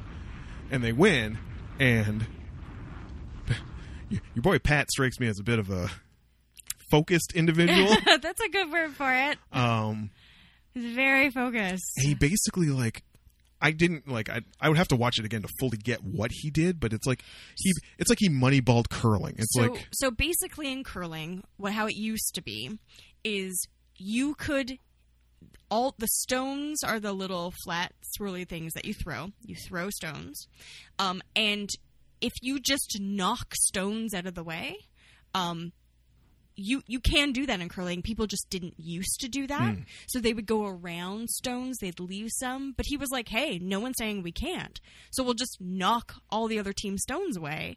And basically, and the he would find scores- people who were really good at that. Yes, Like and they like got super good at just knocking people's stones away. Um, so that means that the score went down in curling. So it used to Yes. be like maybe five, six, That's what- seven. and people start like a wrestling match. The c- crowd of old like bingo hall curling fans started chanting boring. because they would just like decimate these teams. It was like it, thinking about it now, it reminds me of Moneyball where it was like the radical move of you know that Oakland Athletics team was like just get people who hit on base. yeah, Just get get them on base. I want guys who can hit singles. I don't want people who sock. Din- I don't care about people who sock dingers Mm-hmm. and hit home runs. If he gets on base, I want him. yeah, and that's how they ended up, you know, having this amazing run because it was just dudes who could like, if you just kept making your way around the bases one at a time, you're scoring runs, which is what this Pat White was doing. He was just like, I'll just, I don't care about scoring myself. I'll just make sure nobody else can score either. yeah, and that changed. He was also more like athletic. They talk about like Right. what a curler used to be, which was like a guy who was maybe slightly overweight who had Cigarette a hanging beard out and a of his cigarette hanging out of his mouth, and it was a very like fun, relaxed game. kind of like bowling, you could say. Yeah. But then Pat turned it into, you know, he worked out. They had all these rules. There was no drinking the night beforehand. Like, No, no wives, no nothing. 'Cause became also- very athletic. and it used to be real collegial too, right? Like Yes. you would go out.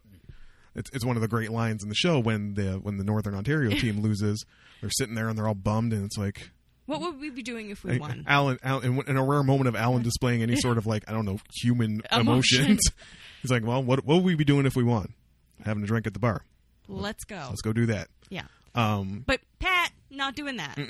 So he he loses. He comes back, changes the game, and they literally change the rules. Yeah. Which I actually found out from Haley. They changed them again after that. Yeah. Because they wanted them to be more stones that you were allowed to keep there. So people now people have to go around okay. Mm. the protecting stones. I don't know what they're Yeah. called. Basically, you have stones sort of blocking the shots in the middle, right? So now they've even upped the ante again because the game has become much more athletic and much more about strategy.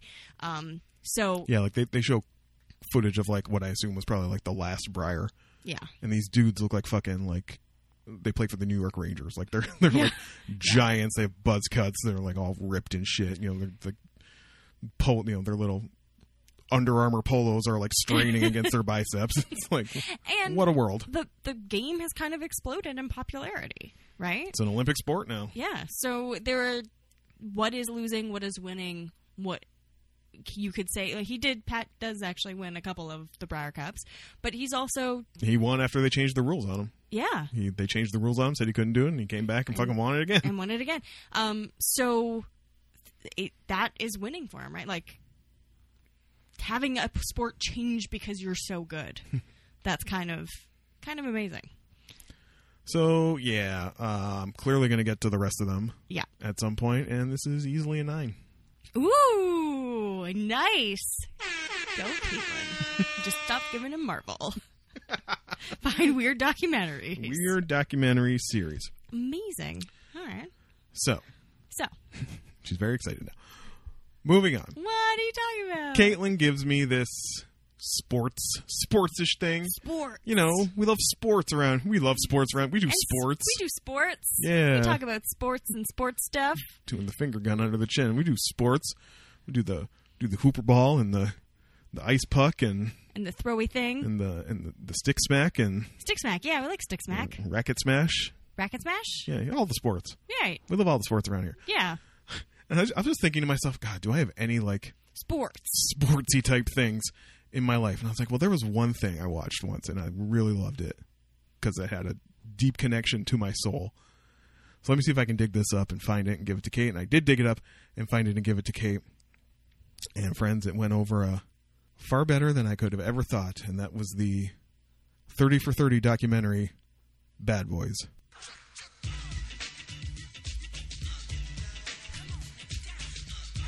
Kayla McKinnon is now the biggest Public Enemy fan in the world. Not only that, she's also the biggest Pistons fan in the world. What? Uh, it's the greatest rap beat ever made. Let's give that 1989, Kate. 1989. So, as Caitlin said, this is a documentary directed by Zach Levitt. It was part of the 30 for 30 series. That was a series of 30 documentaries done to commemorate the anniversary, uh, the 30th anniversary of the E ESPN Sports Cable Network franchise property. About 30 different directors on 30 different topics, all about, you know, sort of game changing things, things that happen, important moments in sports. And this one focuses on the NBA team, the D- Detroit Pistons, specifically the 1989 1990 championship Detroit Pistons, Yeah, it does. colloquially known at the time as the Bad Boys. Bad boys. Summary goes as follows The Detroit Pistons of the late 80s and early 90s seemed willing to do anything to win. That characteristic made them loved and hated. It earned them the title Bad Boys. Friends, when I went in to watch this when it first aired, you need to understand I was in seventh slash eighth grade when the Pistons were ascending. And as said, I grew up in a small town across the river from Detroit. So everything we took in was Detroit. Detroit television, Detroit newspapers, Detroit radio. Yeah. This is why I love the music I do is because I was listening to Detroit radio. It's it's blasphemy. Like the Leafs v Wings is like Whatever. it's no, it's like the Civil War down there Oh, oh, I see. because you have ones who are like, well, you know, your team should be the Leafs because we're Canadian. It's like, yeah, I can't go to a Leafs game though. I can go to a Wings game because it's like ten minutes across the border. Like, Yeah. so we can go for the wing. And frankly, a lot more rings when you're wi- got a lot more rings when you root for the Wings. Ooh, snap. No shots, but shots. Detroit hadn't had a sports win in so long. Like I had a vague memory of being younger and like the Tigers in '84. I think I was like in kindergarten. Like Yeah. won the World Series. So this is like I was conscious for it, and like it was huge when they were like ascending and winning. And I remember watching games with my mom, and at simultaneously being furious at her. Like my mom was for somebody who didn't care about sports, she was a real armchair coach, like back in those days. Like, what the fuck are you doing? Fucking, what are you doing? What are you doing, Mahorn? Like, just comes like, can you can you just relax? trying to watch the game, Oh, it's like me watching a Green Bay Packers game. right? probably. But like in my entire life, this is probably the only time like I cared about basketball. Right. I followed basketball. I knew players on every team. I watched fucking NBA inside stuff on Saturday more afternoons. Like I was deep in it. and I forgot how deep in it I was until I watched this documentary the first time a couple years ago because I knew it was out. I knew they had done it. And I was like, well, Yeah. I'll probably be interested in that. I should probably hunt that down. It'd probably be fun to watch. And I was just in love with all of it. Like, Tell me about it. it's that moment. Why did I play Public Enemy? Because the moment when you see the star, the unsurpassed star of this era of the Pistons, with a guy named Isaiah Thomas, Isaiah comes out and they're talking to a few people. You know, your usual documentary, like setup type stuff, you know, nods to the larger themes that you're going to dig into more. And it's just this moment where Isaiah, who, if you've never seen Isaiah Thomas, Ooh, Caitlin has feelings. I have feelings. We might have to make some posse amendments here. he's a little sh- he's a little tiny. He may, may not be able to get on the horse, but it's just the Pistons. It's just the 1989-1990 team, the Pistons. um, They can ride back up. they would. You They'll know, be in the you mountains. know, you know, you know, they'd have your back. Um, he's got this this cherubic faced, like you know, charmer. He has this smile that just is like dazzling. Like men, the men were all talking about how beautiful his smile was. but a fucking assassin. Like all the competitive drive and, you know, willingness to just light your ass up Mm-hmm. if it meant winning or losing. Um and it's just this moment in the intro before the before the, you know, credits roll where he just says this thing and with that smile on his face is like, you know, we had a saying. Say what you want. The film don't lie. And then you just hear chut chut and fucking fight the power by public enemy starts and I was like throwing shit out the window of my apartment. I was like, fucking yes, let's go, let's fucking go. I'm here for this. Yeah. And it just all came flooding back to being like 12 years old and just idolizing these guys. And I don't even think I realized at the time, and it wasn't until I watched this, just how fucking. So the thing with them was basketball was still kind of a gentleman's game to a certain extent. To a certain This extent. is the game where they have the foul rule, where Yeah. like you're not supposed to touch people really. Like Yeah. you're not supposed to. You know, it's not like hockey where you cross check people and that's part of the game. It's like if you like smack somebody's hand, that's a foul and they get to take shots. Like Yeah. that era was dominated by the Boston Celtics, which had Larry Bird as Yep. their star player. Speaking of Great White Hopes, the Great White Hope of ba- basketball, Larry Bird, and Showtime, the 1980s Lakers, Mm-hmm. Magic Johnson, Kareem, James Worthy, all those guys. And basically, it was just alternating for like seven years. Lakers Celtics, Lakers Celtics. They just won. One of them won the championship every year Yeah. and a lot of people thought when this this fellow from Chicago on the Bulls started making rumblings that this this Michael Jordan fellow was going to be the one who would probably end up. He's quite good. He's quite good. This could be the one to he could be the next in line to overtake the Celtics and the Lakers. Mm-hmm. And from the the wasteland of the Midwest, this fucking group of upstarts, no real superstars except for Isaiah, Yeah. decide that they're going to claw and su- Check. suplex and And s- just fucking smack. RKO and tear from the sky every other player on their way to a championship. yeah. And that is what they did. And they were hated for it. And we loved them because they were hated for it. Because we were like, it's just so Detroit. Like, They were bad. They were so bad. it wasn't a clever name. They were not nice people. And I haven't mentioned his name yet. I think when we when when this podcast is long over and we we are we're shutting her down Yep. and we are maybe ma- drafting a list of the greatest Hall of Fame things that we have each brought into each other's lives. The existence of Pistons center Bill Lambier Oh, God. is probably going to be easily top three, five, if not top three, Yeah. on the list of things I've given Caitlin. Bill Lambier was a white dude on the Pistons, played center from a very like Very upper waspy, middle, yeah. waspy upper class. Yeah. He only ever played for the Pistons, I believe. Yeah. Um, He played for the Pistons and then retired. relatively short career, and he was the thug. Oh, yeah, he was. he was a fucking prick and he knew it Yeah. and he had no problem doing whatever he had to do to get you off your game. He- he, he was, was- the heel of all heels. He was into psychological torture by means of just physical punishment of other players. Like, he.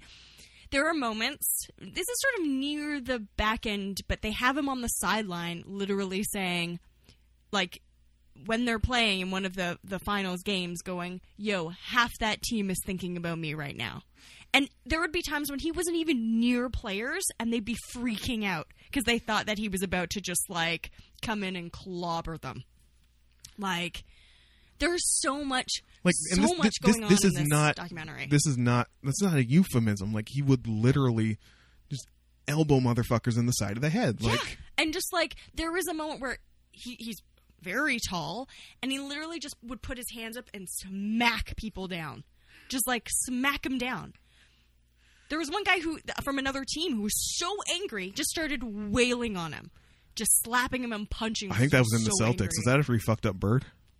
i no no it wasn't i can't remember who it was So the Celtics were their nemesis for the longest time. They would keep meeting the Celtics in the finals of their the Eastern, is the Eastern and the Western Conference. They played in the East. bill was like i used to spit on the leprechaun's face and then get like let's go The, the historic Boston Garden with the parquet floors, all that, Yeah. and and yeah, Bill was like, I'd spit on that leprechaun whenever I walked in, um, and it was almost like Bird was revered, right? Like he yeah gentleman's basketball, and like this one infamous takedown where he went up for a shot, and like it looks like a fucking RKO. Like he li- Yeah. Lambier basically grabs him. And yanks him by the neck down to the fucking floor, was flat like- on his ass. am I watching basketball or wrestling? Like, what is going on here? And I know it sounds terrible, but sometimes it's real fun to root for the bad guy. And they were bad guys. It's not, but that's, but the other part is, it's not just that they were also really fucking good. Like, oh, oh, yeah, absolutely. They were like as players, and they had this team that like had synchronized. it's, and, and it's also the story of like the decade it can take to Jack McCloskey, I think his name was, was the owner yeah, to find the coach, yep. Daddy Rich, Chuck Daly. Uh, oh fuck, I remember, I remember like car commercials, like men, like suit. Finds menswear local commercials that Chuck Daly would be in growing up as a kid. Like Yeah. he was that dude. Um, to putting this team together, where you had you know so Isaiah Thomas was like the confirmed star. Lambier was Lambier, but then you found this you know this you brought this other guy Rick Mahorn who had a bad rap, and he and, And then- he and Lambier just, Just sync up and become the tag fucking team. Legion of Doom and destroying people. There's all these like posters of them of the two of them just like looking thugged out on the side of a car, and like they just embraced it. to the addition of Joe Dumars, who was like this really soft spoken like. This documentary is probably the most I ever heard Joe Dumars speak in my entire life. Um, he's just like this clinician. Like Yeah. he was like he was, you know, they talk about Jordan and Scottie Pippen later in the doc, but like Dumars was Isaiah's Pippen. Like Yeah. they were both both point guard. I think they were both point guards. Don't come at me, Travis, if you got the deep history on this. Um, but they just complemented each other really well. And a couple of utility players like Mark Aguirre later on, Yep. Vinny Johnson, and a guy who, will- as I said to Kate, did you even know he was a good basketball player, Do- or just that he was uh, A a, weirdo. very eccentric weirdo? And that is Dennis Rodman. Yeah, and it's a whole other side of Dennis Rodman. Like it's talking about like his really difficult upbringing that he had like no direction, really no family or love and then getting sort of like welcomed into this He's kind of fumbling into basketball because he was tall. yeah, Oh, like, and and being welcomed by this team and given given support and love and like and how it's so interesting. But near the end of the the documentary, more so the end, they talk about like they wanted de- um, him to start. one of the Mark Aguirre, who was brought in to be one of their like you know third man like Yeah. superstars, like they weren't clicking Yeah, going into this. Was it after It going was into the the, second 90, victory? yeah. it was the ninety season. They just weren't clicking. Something wasn't quite right, and Mark Aguirre was like, "You got to start Dennis." yeah, Like, and he and and Dennis was like, I I can't do that. He was like, I don't. That's no, that's not right. And even in like they're having like a a talk, like they're talking about like positions and stuff, and. th you know, they say Dennis, we want him, and he's like, "Are you sure you don't want this other guy to Mm. Do you want Mark for this? No. no, we Um, want you. And and he would not do it unless it was okay with everyone else because he was so. This was his family, right? He wanted everything to be okay. And the thing about Rodman was he was a defense player. Like, Yeah.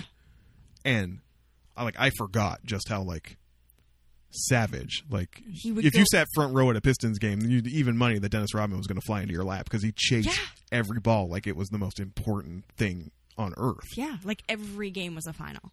and I yeah, I just like I clearly remember that being a kid, just like and loving him because just Yeah. like you know I. w- I was a weirdo then, and I'm a weirdo now. Like I, the, the scoring guys, the superstars, that was fine. I always like that that weird guy off to the side who was like the great defense player, or like you Yeah. know could pull down all the rebounds and shit, or like you know they- they mention him so briefly, and he doesn't talk, which is unfortunate. It's good this guy Vinny Johnson, who they call the microwave, because he like he like cooked up. You, he could cook up really fast when you needed him to, like Yeah. that type of thing.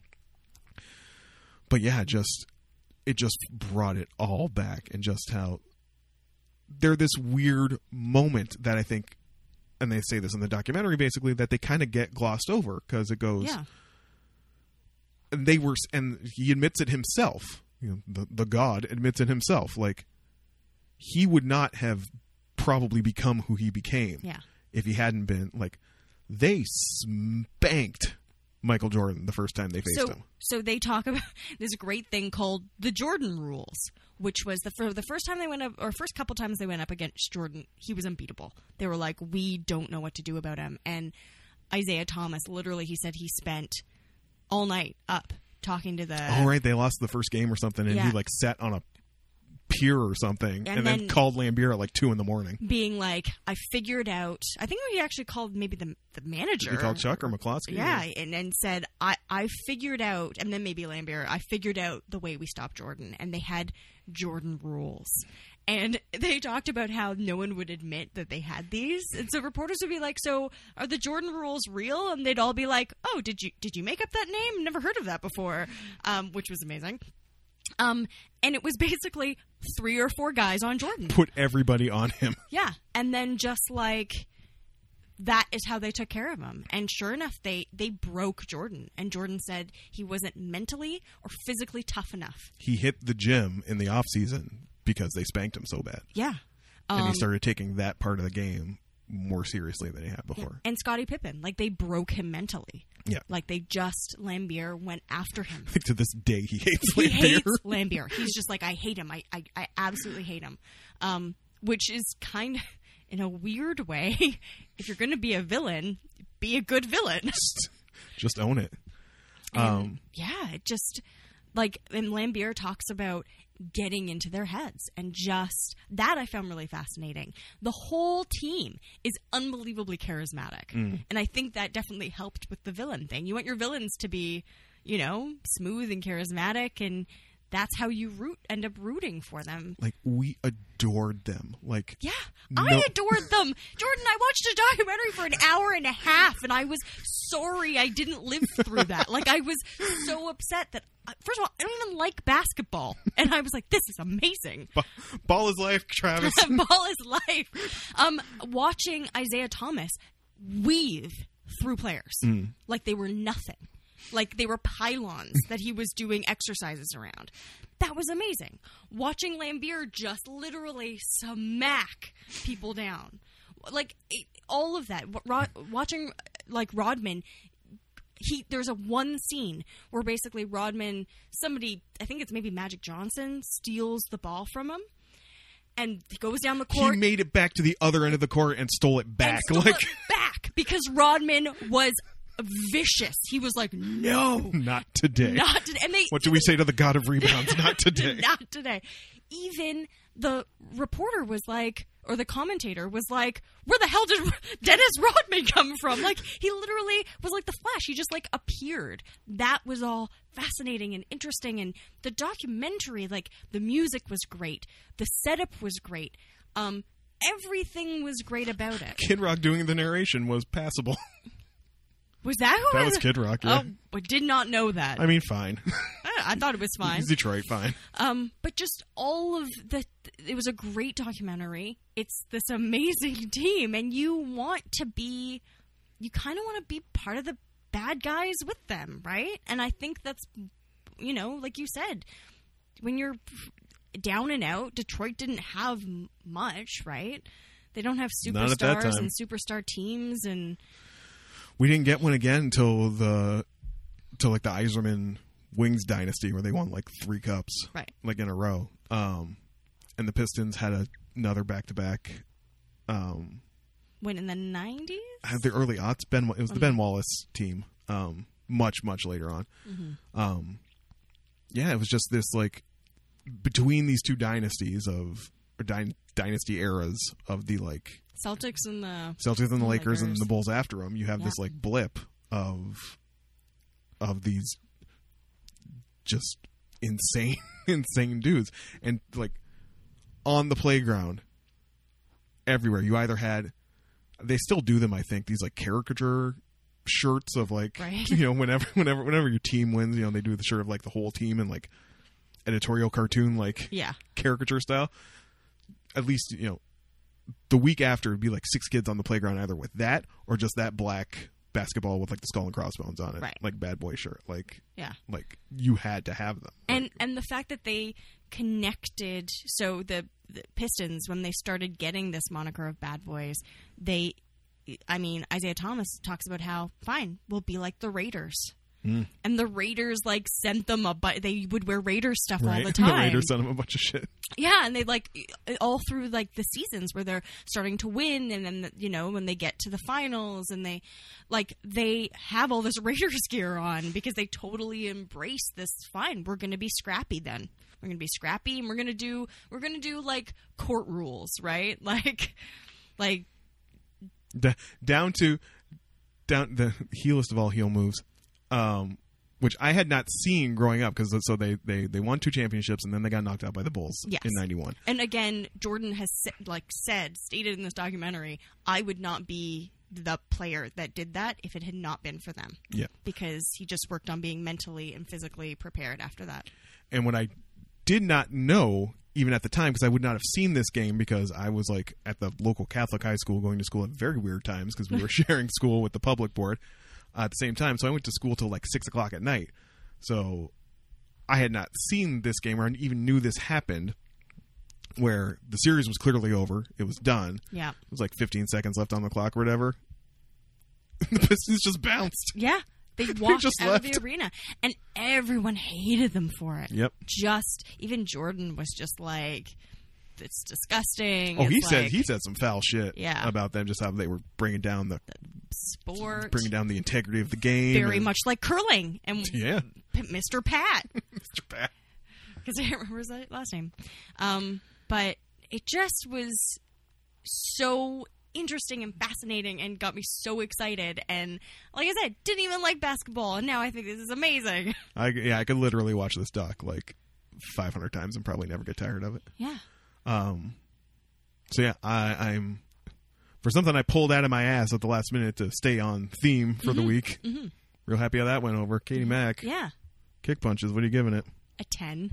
Fucking right, you are. So good. Do it for the boys in the D. So good. I want a Detroit versus everybody shirt now. That's what Maybe we- a Raider shirt. I don't know.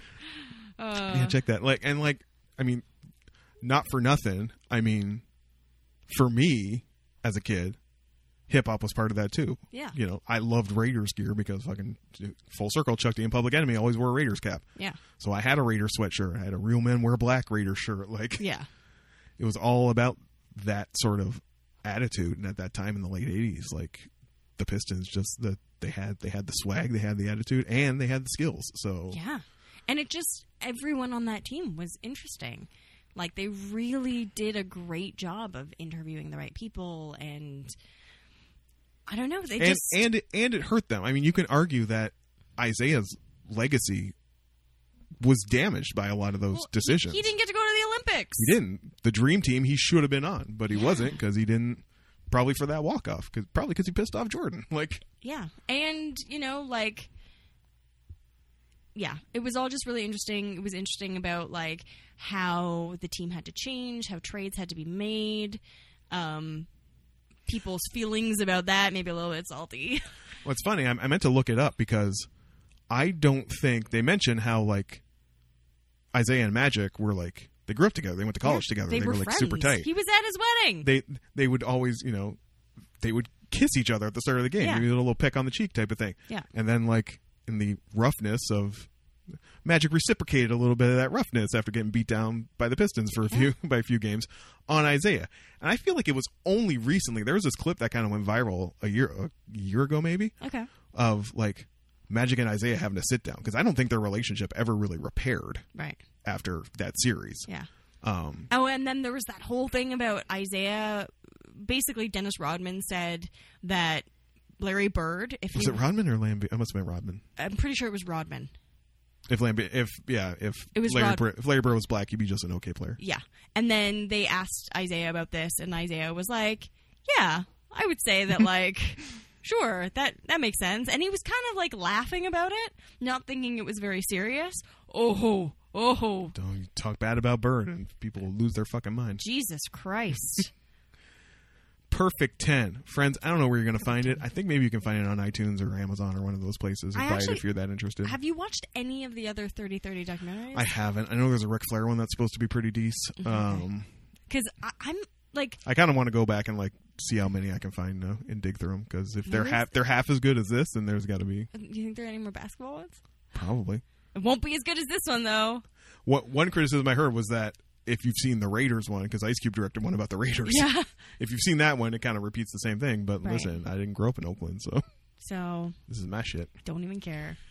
Well, we thought this was going to be a short episode, and then we talked for 45 minutes about the 1989 Pistons. so, little off brand for the day, or nah? Bad boys. Damn right. Um, thought it was great. That was wonderful. You should really check it out, even if you don't like sports, because I don't even like basketball. And I was like, this is amazing. This is delightful. The fact that she could not wait to talk about it I at couldn't. lunch I today. was she was like, I literally About to explode. can I. She was begging me. She's like, Can I Can please, please talk about talk it? about I it." cannot deal with this anymore. I couldn't. I couldn't help it. Just so charming. You know what we call that? What do we call that? Geeking down, yo. Damn right we do. That's how we geek down. That's how we do it, y'all. If you want to geek down about any of the things we talked about today, you can do so on our Twitter feed or any of our general social Yeah. Even availabilities. even Availabilities? old man social. old mall of social media. And on over to Facebook. Uh, that sounds like me. I'm trying to wake up to have a snack and brush my teeth and go back to bed. Oh, gotta check the Facebook. Get at us at any of those options. Yeah. We're kicking around all of them. And uh, yeah, I think we'll wrap it up there. Friends, thank you so much for indulging us in this little in this little jaunt to the world of Into sports. jocks and normies and whatever you want to call it. No, see, they're still on the outside. They're outsiders. So we talk about on on the show. And like we always talk about on the show, sports fans are just nerds too. It's true. They just get away with it because gladiators and stuff. people like people watching them be in pain. Yeah. Yeah. Football. Eh, we'll watch some anime next week. Friends, thank you so much for joining us. My name is Jordan Ferguson. My name is Caitlin McKinnon. Theme song is by Rob Gasser. Really, Jordan should not give me coffee anymore. And we will have you listen to us next week, hopefully.